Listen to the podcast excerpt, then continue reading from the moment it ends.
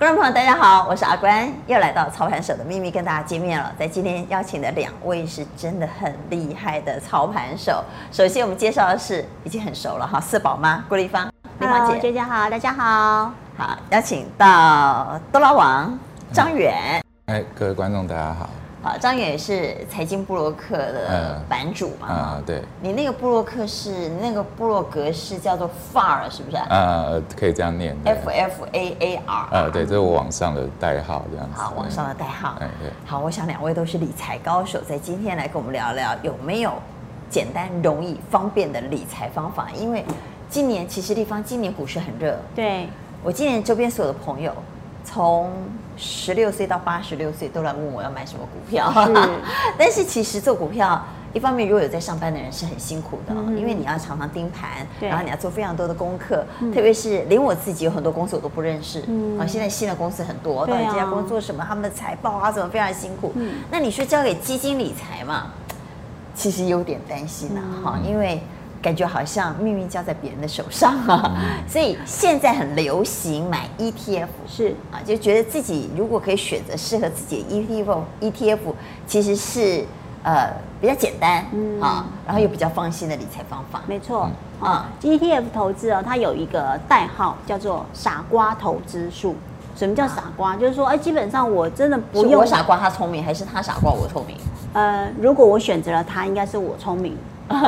对，那为什么叫傻瓜投资术？因为它就是跟着，就是所谓的大盘的指数，跟着一个所谓的 benchmark，就只要你看好一个市场，你觉得它会向上，那你去投资这个指数。为什么？因为它的选股也不会说，哎，我就是选择很厉害的公司，看什么财报没有。我举一个台湾最大家最为人所知的，叫零零五零。为什么？它就是选择台股里面就五十家市值最大的公司。而已。那你说他有多聪明吗？没有啊，他就从第一名排到第五十名，市值是什么？在外流通的股数乘以股价，那我就是最大的公司嘛。前五十名，如果有一天我股价掉下来了，我摔出五十名后面没关系，另外的就递补上去。所以你说他很聪明的投资选股嘛？也没有啊，他就选最大的五十家公司。啊，但是我们自己的资金就没办法买五十档。对，所以它其实就是一个。呃，分散投资的观念，嗯、特别是这五十家，应该一般来讲品质，呃，企业的体质都不错啊，啊配不配息也不错。嗯、但是你有办法一次买五十间吗？没办法，就透过 ETF 才有办法达成。是是是。但我要问一下，到底 ETF 跟基金有什么不同呢？张远。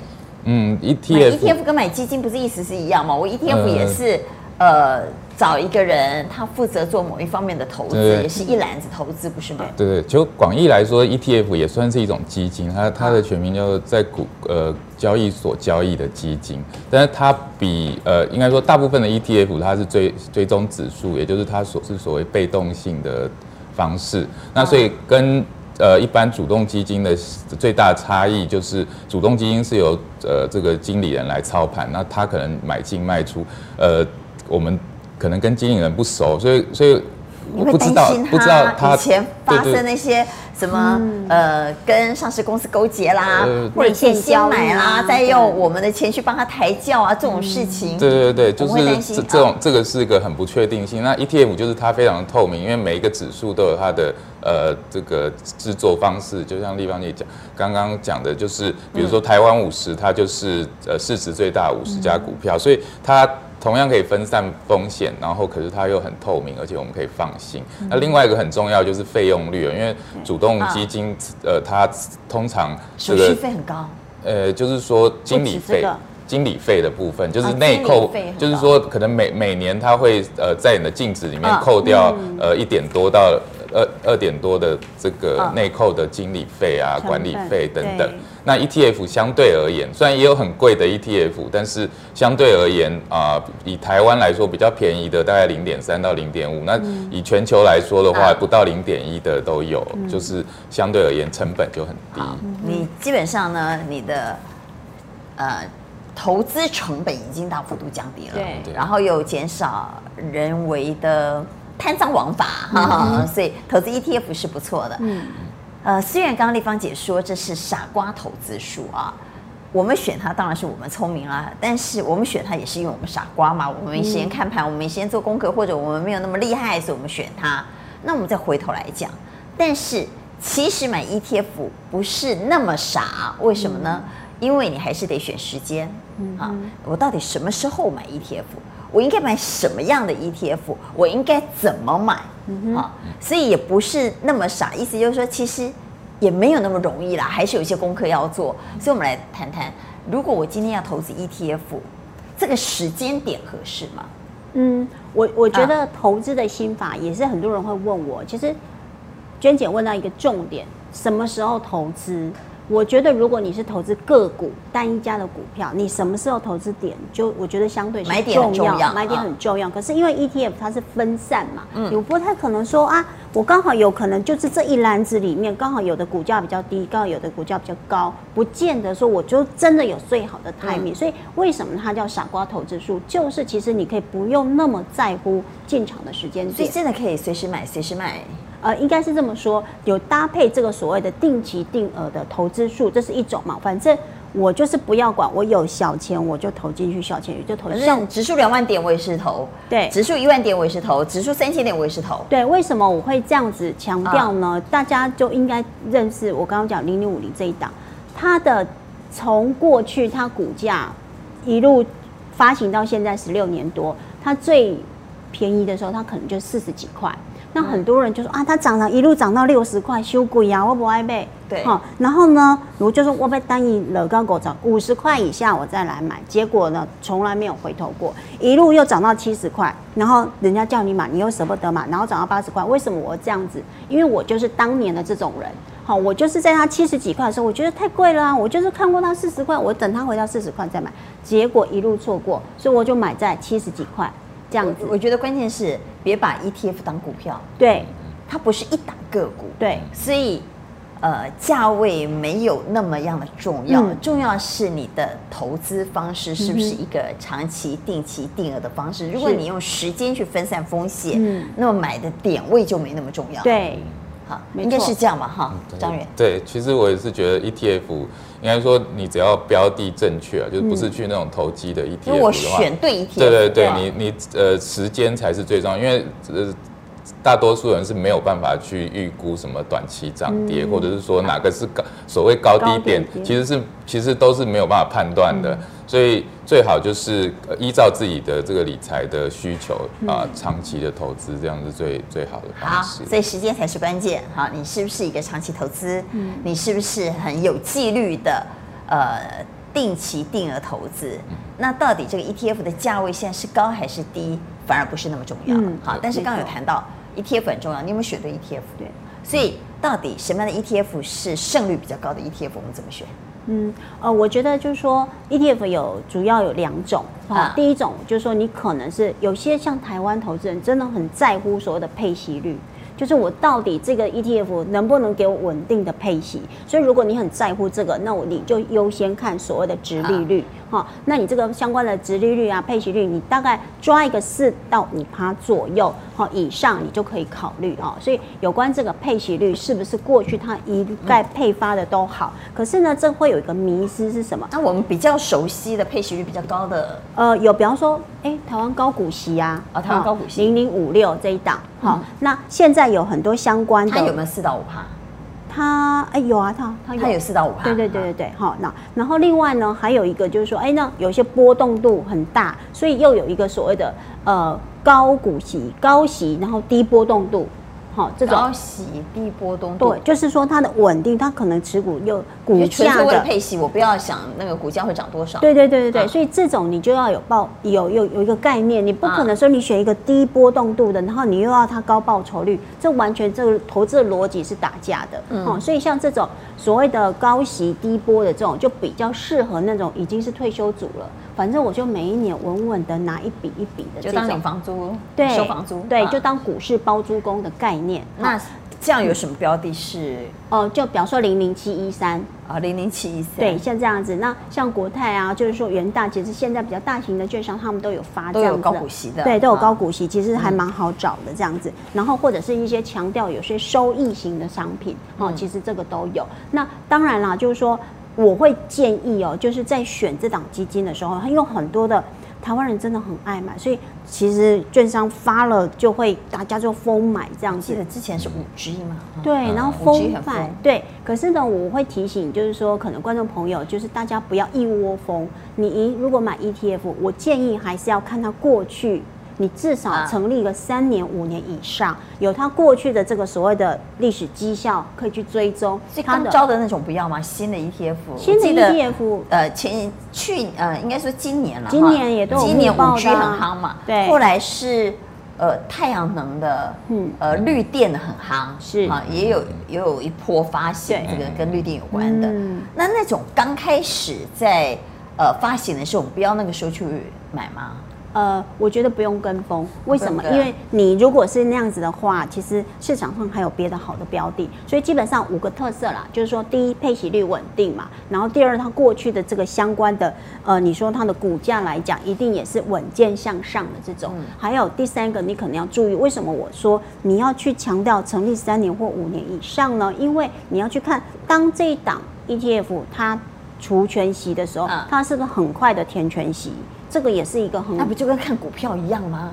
对，但是我还是分散呢、啊，是不是还是要有一点伤脑筋，不能完全不伤脑筋，但是脑筋伤的没那么多。对，可是这个就是一个观察的指标啊。如果你没有觉得说啊太复杂了，你就是还是看配息率跟稳定度这样子。好，那报酬率也要好一点。然后这另外一个我觉得很重要，一般人容易忽略的就是它的买卖张数，好，它的流动性。好，如果一当我问娟姐好了，如果一档 ETF，你看它每一天流通哦，买跟卖都有上千张以上，几千张以上，跟一档一样都标榜高股息、低周走低的波动度的，但是它每一天只有几百张，甚至不到一百张，你要买哪一种？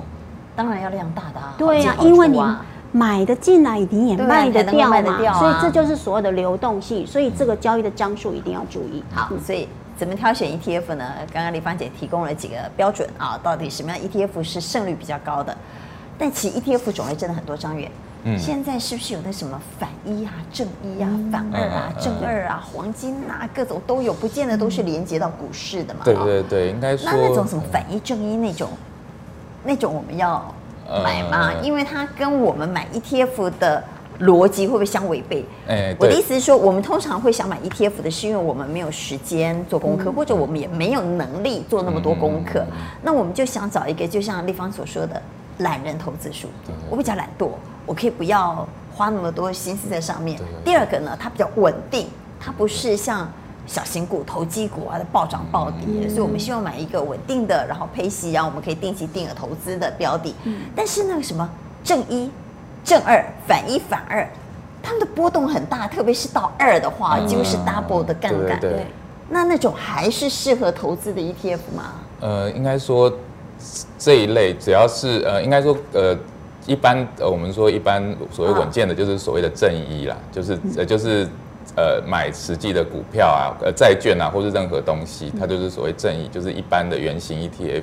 那这种的话，就是真正这个。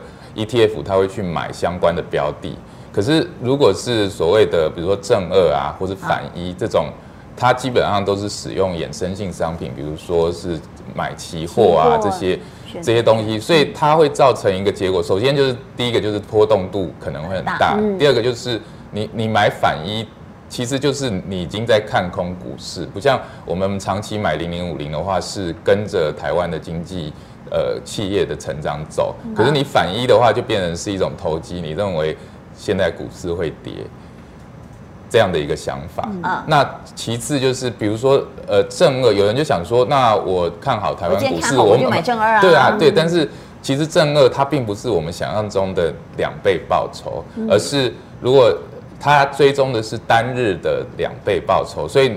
在过了比较久，比如说超过一天、超过一个礼拜、超过一个月，它会跟两倍报酬偏离的越来越大，所以你到最后有可能会发现，你过了一年，哎，明明台湾五十涨了，可是为什么正二结果是跌的？哎，对呀，是有可能，因为因为呃，应该说在这个股在这个股价波动的时候，单日呃成长两倍，再跌两倍，如果大那个股市是走这个。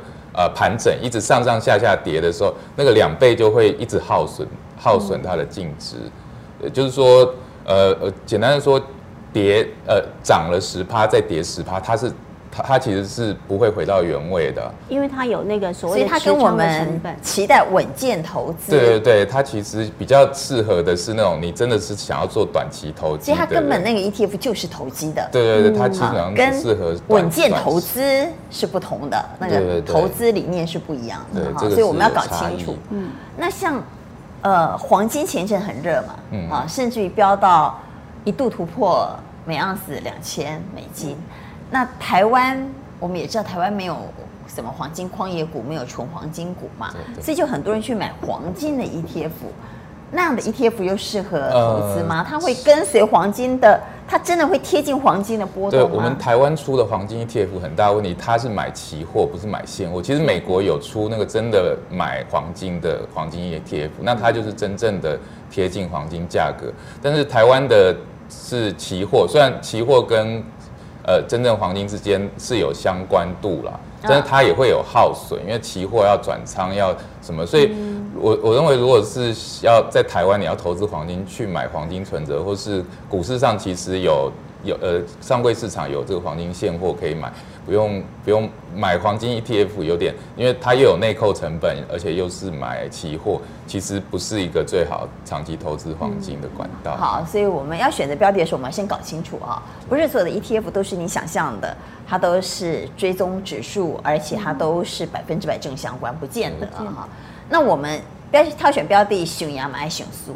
嗯，刚刚我们在化妆间的时候啊，我还跟张远聊天，我说你经常在写那个财经，呃。财经文嘛，哈，就是那个布洛克的那个财经 po 文，那是不是一定很多人会问你股票？啊，来，你要叫我告诉我啊，哪一支明天会涨停板呐？你要报几只名牌给我啊？我说一定会的嘛。嗯，那我就问张远，我说那你怎么办呢？他说我只要问他一个问题，他们就不会啰里吧嗦一直问名牌。那个问题就是你准备赔多少？对对对对，我觉得这个是所有投资。第一件事要想的不是赚多少，是想的自己可以接受。当你问他你准备赔多少的时候，他就不会再问名牌了，因为他说啊。原来你会赔呀哈！当他认清这件事之后，他就不会跟你啰里吧嗦了。对对对，当然也有少数人，他是真的认真的思考这个问题，这样我们就就可以就其实我觉得开要开始投资，第一个就是要问自己这件事，因为每个人适合的风险其实不一样，就有不不同适合你的，不仅即使是买 ETF 也是一样，就是不同的 ETF 有不同的风险。好，那既然这样子，我们今天谈 ETF，我们也要从反面来思考。那什么样的 ETF 是风险比较大的？来，丽芳姐，基本上就刚刚我们讲的是配息率，对，哈，要四趴到五趴，然后它很稳定，对，它的这个呃波动不要太大，嗯，它的填息率表现很好，它的报酬率也是稳定的，而且它的量不要太小，这个是胜率高的哦，好。那我们刚刚也谈到，其实 ETF 分很多种，不是你想象的都是很单纯的，我就是一篮子，然后去追踪指数的，不见得啊。像刚刚也谈到，有些是追踪期货的，对。啊，那个也要留意。然后有些是不见得呃。它的那个杠杆不见得是你想象的两倍啊，怎么正二就是正两倍，负二就是负两倍，不是。它其实长期来说也有可能指数是涨的，但是它的正二竟然没有涨，或者没有涨那么多的。那原因刚刚其实张远也谈了。第三件事情，我们就要搞清楚，到底什么样的 ETF 风险高、败率高？嗯，其实我觉得产业型。就像产业型的，对，就像刚刚娟姐你讲的黄金基金，这种叫产业型。对，因为特殊产业嘛，黄金。那其实最近最夯的就是原油，嗯，大家应该都知道。当因为台湾人会说，哎，我想要买，对，我想要做油，对，但是我们又没有油的概念股，我们也没有埃克森美孚石油这种公司啊，没错。所以呢，我就去买原油 ETF。所以那时候记不记得？那时候三月股灾的时候，然后疫情大爆发，大爆发了之后，其实原油的油价都一直跌跌跌跌很凶，有没有？有一度有个新闻，娟姐一定比我更知道，你都掌握时事新闻。有一度不是传出说啊，天啊，竟然油价是负的，有没有？那就是因为远期的期货价格，原油已经跌到负值了，就是一直跌跌跌，因为期货就是我一个买一个未来的价格。结果未来的价格看跌，跌更深，所以我现在的反映的期货价格已经是跌深了。所以它反映的不是油的价格，反映的是一个期望值。对，所以当它变负的时候，不代表说将来的油商会赔钱卖给你，当然不会。但是它反映的是大家对未来油价的期望值是负的。没错，所以那时候五月的时候就发生一件事情，就是国内有个很知名的，就是发原油的 ETF，而且它除了发原型，它还发正二、反二这样子。那那时候就说哇，那大家。既然油价看跌，我就买反二嘛，买相反的，就是赌它跌，对不对？而且赌个很大，赌很大，那就赌啊，完全赌啊，对，那就是赌博嘛，你根本不就 ETF，我们就是长期稳健，完全是。我们我们通常买 ETF 的逻辑就是长期稳健、简单，嗯，好放心。是，但是这完全违背我们的投资逻辑。但刚刚既然谈到了溢价，来问一下张远，通常这样的商品，它溢价要到多少才是代表说其实已经呃风险太高了？它没有，就像我们在讲本一比嘛，我们会说啊，大概电子股本一比应该多少倍？大约了啊。然后金融股我们通常给予本一比大概多少？那新创事业的本一比可能更高啊，或生技的本一比可能很高。那以这样的商品，这种 ETF，我们看它的溢价率到底到多少，其实真的就不能碰了。嗯，是，其实因为像股票的话，因为大家估计的方法很多，其实没有一个标准。但是 ETF 它很明显的，它是追踪呃特定的标的。那个标的是跟现跟 ETF 之间是可以互相交换的，也就是说，理论上超这个价格溢价的时候，就会发行新的单位，就会有人去套利啊。对，就是他去买呃，比如说呃，其实其实理论上刚刚讲到原油正二，就是说有人去买了那个呃，用那个期货的价钱去买。新的单位，只是因为原油正二后来是没有办法发行新的单位，嗯、才会溢价这么高。所以正常来说，你只要是买溢价，都是买贵的意思。对，但是溢价有一个容忍值嘛？对对对对对。溢价多少？我觉得，因为我们不可能百分之百呃买到最公道合理的价格。对对对，就像我们买房子，你说买贵一点，买便宜一点。可是你如果买对了，可以选稍微贵一点也没有关系嘛，哈。对。但溢价我们不可能。零嘛，对对对，那到底我们可以容忍？你认为在风险投资市场上可以容忍的？就就我自己来看，就是你长期要买一支 ETF，先去观察它溢价。如果它常常溢价到快要一趴，我认为都已经太太。太夸张了，一趴一趴很容易吗？哎，对，但是那个是偶尔偶尔发生。他讲那个一趴一交到四百趴，对，那个四百趴完全不用考虑，完全是一趴你就觉得太多。就是正常的 ETF，比如说像呃台湾五十这一种，它它的套利就是它的交易量大，它的套利非常的流畅，所以只要稍微有点溢价，立刻就会套利回去。所以台湾五十几几乎不太可能看到超过一趴的。哦，这个。因为一趴就等于你多花了一趴。我们刚刚在讨论那个 ETF 的一年的费用率，这是零点三。你买一个一趴，等于你你你好几年的费用率都已经过去了。所以说，呃，你呃，我当然希望它最好都不要到一趴，但是你通常在买的时候，至少先注意一下，你那个超过零点五，其实都是买买太贵了。是啊，超过零点五就太贵了。那之前，那台湾还蛮多的，对对对，所以难怪你都不爱台湾，都不太买台湾的哦。呃，没有台湾的，我就说像零零五零这种都不会超，呃，就是它一方面是呃交易量大，一方面因为它就是跟台股嘛，它它没有那种什么呃。呃，单位上限之类的，所以所以它的随时等于说随时都在那个很很流畅的，就是说它 ETF 的这个机制，它的套利机制就是维持这个呃价格跟净值呃之间呃运作的很好，就是这样，你就不会不用太担心啦，因为你如果是常常会溢价的，你就要。我们张远都觉得太贵了，都不要买哈。那我们就知道了，如果以张远的标准的话，台湾的 ETF 根本没有几档可以买，大概就只有零零五零啊、零零五六这一种。那么我们回来，等会我们会可以谈一谈。那国外的啊，国外不少可以买啊。但我们怎么买国外的，我们等会再来讲啊。好，但是呢，呃，像阿关不会煮菜，但会说的一口好菜哈。我想很多观众朋友都有这样的经验，你不会做一件事，但你可以说的天花乱坠，讲的跟他就搞安呢，有吧？你有这样的经验吧？有啊哈。像我每次该跟人家讲那个煮菜的时候，我只要去餐厅吃过，我都可以讲的头头上说那个菜要这样这样这样，但你给我做我也要做，你知道吗？哈，所以讲讲的一口好菜。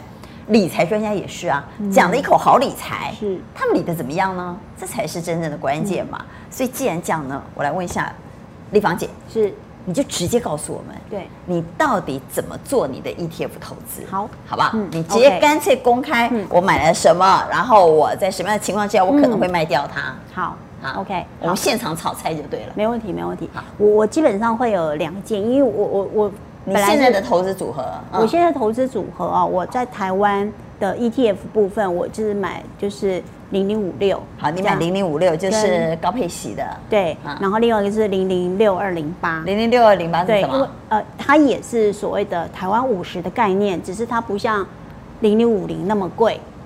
啊，所以它也是跟台湾五十一样。对啊，因为它同样的概念，发行的概念，只是它比较晚发行。好，那它也是追踪前五十，对前五十，对全指股啊，没错没错。好，所以这个是，然后国外的部分我买就是所谓的 SPY 哦，就是间谍没有啦，就是跟着 S S 那个 S M P 五百的，就是美股的部分。然后另外一个我是 VIG 啊，VIG 对，所以待会可以就是，等一下我们可以讲一下 VIG 是什么。对啊，好，那那个间谍又是什么？什么见点 SPY？它其实基本上大家都知，哎，S M P 五百就是哎美股的五百大股股票嘛，哈，就是这个 benchmark 这样。所以你一定长期过去啊，你不管是道琼啊、纳斯达克还有什么，只要美股过去七八年就是说涨很多的，对不对？所以如果我是以美国为主的话，你 S M P 五百就是基本上外国像我们这种所谓的外国投资人，我也是算外资哦，哈，小小看的外资这样子去买。介入一个美国股市，也当然是以它主要的这个所谓的 benchmark 去做一个 follow 的一个第一个指标。那这个 spec 是要用副委托自己去买？对，副委托。啊，所以包括 VIG、spec 都是副委托。对，我我是用副委托，因为国可能很多的网友会问我说：“哎，那不是也有所谓的费很高啊？”我有找到相对便宜的，只要千分之几的。然后也没有低消的，啊，就是多问多比较。其实付委托啊，就是唯一就是可能大部分的缺点就是它所谓的低消，就是我不管买多少，我都有一个最低的申购的手续费，这个成本那个就是十块或二十块美金哦，我光付这个。国内券商的这个最低的成本哦，那这个是比较吃亏的部分嘛。好，那但是为什么一定要国外？因为第一要分散风险嘛。哈，你我都集中在台股，因为我自己本身就有做台股的投资了。那如果我 ETF 多，嗯，对，如果我 ETF 还是买台股发行的这个相关的 ETF，那我就全部一个。篮子里面鸡蛋都放在台湾啦，危险。对，所以我还是会分散到海外去。那海外我就是相对是比较大型的。然后另外一个有关的费用率，我也是会考虑的。所以我的另一档这个所谓的 VIG 的这个，其实就会牵涉到它的所谓的费用成本是相对很低的，它才零点零三。好，个别投资我们都会再来讲哈。所以丽芳姐是国内的部分买零零五六零零六二零八是哈。然后在国外的部分买 SPAC 追踪 S M P 五百的以及 B I G 哈，好，那张远呢？呃，我的投资基本上是以这个全球呃股票债券，就是各种资产配置为主了。但台台湾也也有一些，但是就不是比较不是主要的啊、哦。那这边看到就是呃呃各各个，比如说各个全球比较大的区块，比如说美国啊、欧洲啊、亚太啊、新兴市场啊都。都有买，那其他呃除了股票以外，还有债券啊、呃房地产啊、原物料也都都有配置在里面哦，所以这个是，所以你是股债平衡的概念，对，大致上是这样子。但是我看你比例还是股比较多，对不对？呃，股呃目前来说，我看到你有美国大型、欧洲大。大中型欧洲呃新兴市场亚太大中型，对，这个是支数啦。其实其实应该说呃我的标的还更多一些，这些是比例比较高的。嗯、那债券部分就是因为那其实那个全球投资级债券它包括的债券已经非常的多，就是呃各种公债啊、公司债什么都包括在内了，所以所以呃它占我比例也不不低啊。所以你比例大概是整整体上来说，我现在因为资资产数额比较。比以前大，就是有前两年有调整，就是股票呃呃大盘四十趴，然后个别的股票，比如说呃刚讲房地产股啊，呃原物料股十趴，那呃剩下有四十趴是这个固固定收益，就是债券为主的部分，然后剩下还有原物料和货币类的。啊，所以你是呃大盘追踪大盘的四十趴，对对对，就是全世界各然后个别的十趴。对对，然后固定收益的四十趴，原物料货币的部分嗯十趴，对对，好，这是你的配置，所以你没有买国内啦？哎，国内也有，其实应该说全球股市其实也就包括台湾啦。那但是我本来的买法是基本的概念是，你没有针对台湾的部分吗？呃，有虽然说基本上是照按照市值，就是比如说美国市值最大，占比就最高。可是台湾本来占全球大概还不到两趴，但是我是有增加，主要是说考量到第一个就是汇率的问题，就是说所有因为我大部分都是在国外，其实台币涨的时候，我的资产会下跌。嗯，所以可是台币跟台股是有正相关，所以我把台股的比占比，就是从它本来只占不到两趴，有有增加比较多这样子。这个张远完全是外资外资投资逻辑，啊、他自己一个人做他自己的资产配置，却把自己的资产搞得像是一个外资大部队一样哈。嗯、你看他还有权重的概念，有 MSCI 的概念，然后这个这个市场到底占全世界的这个权重多少，然后我就做多少比例的投资哈。嗯、所以他没有把台湾当做，就是他没有因为啊我我。